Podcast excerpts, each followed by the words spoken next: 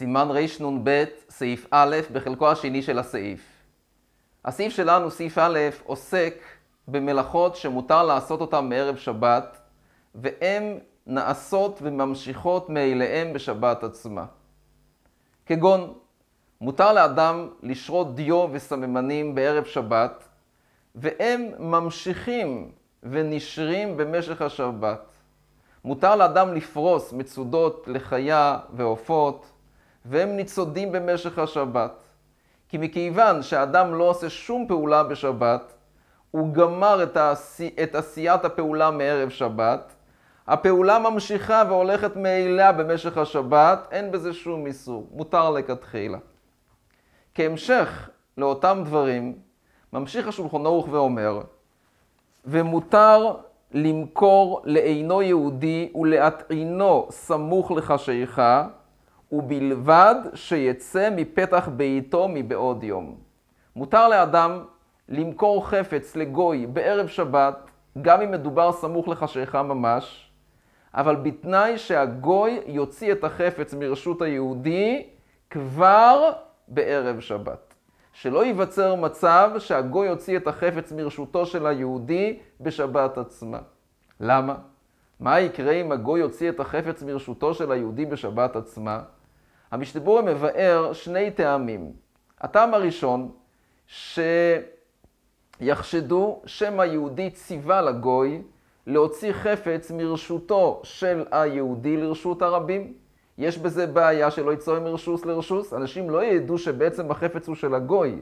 אנשים יחשדו שמא החפץ הוא של היהודי, והיהודי ציווה לגוי שיוציא את החפץ של היהודי מרשותו של היהודי לרשות הרבים, ואז היהודי עבר על איסור אמיר לעכו"ם.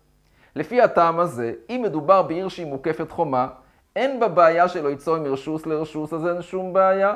הגוי יכול להוציא את החפץ מרשותו של היהודי, גם בשבת עצמה, כי גם ליהודי מותר להוציא את אותו חפץ בשבת מרשותו לרשות הרבים. אין שם רשות הרבים, הכל רשות היחיד.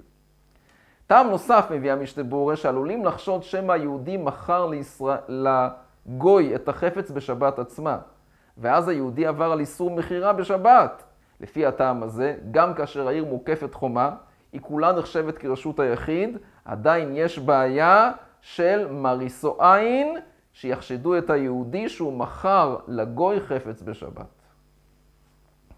נמשיך ונעבור לדברי הרמו, ויש מתירים. יש מתירים שיוציא האינו יהודי בשבת, אם ייחד לו האינו יהודי מקומי בעוד יום בבית ישראל. הרמו מביא שיש מתירים וסוברים, שכאשר היהודי ייחד מקום לחפץ של הגוי, אז נחשב הדבר כמו שהחפץ עומד ברשותו של הגוי, כי היהודי ייחד לו מקום בביתו שלו עבור החפץ.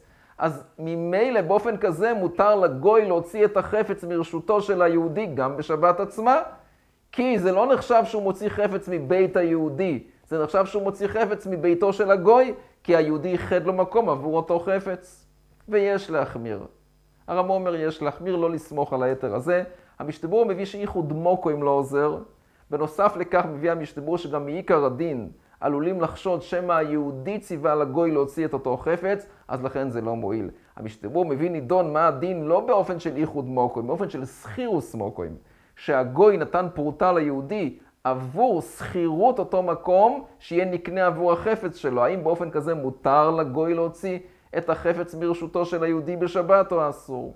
המשתבור הנוטה להחמיר, מביא להחמיר. ואנחנו עוברים לסעיף ב'. בסעיף ב' נלמד בעזרת השם שמותר ליהודי לתת את הבגדים שלו לכובס גוי, אף על פי שהגוי יכבס אותם בשבת. הוא הדין שאר מלאכות. מותר ליהודי לתת לגוי, לתת את הרכוש שלו לגוי, שהגוי יעשה מלאכה ברכוש של היהודי בשבת עצמה, אין בזה בעיה, אבל בשני תנאים. התנאי הראשון, ש... או בשלושה תנאים אפילו, שהיהודי לא מבקש מהגוי שיעשה את אותה עבודה בשבת. תנאי שני, שהיהודי מקבל תמורה, שהגוי מקבל תמורה עבור אותה עבודה. כי אז, אם הגוי עושה את העבודה בשבת, נחשב הדבר שהוא עושה את זה לצורך עצמו, כדי לקבל את השכר, כדי לקבל את התשלום שהוא קבע עם היהודי עבור אותה מלאכה.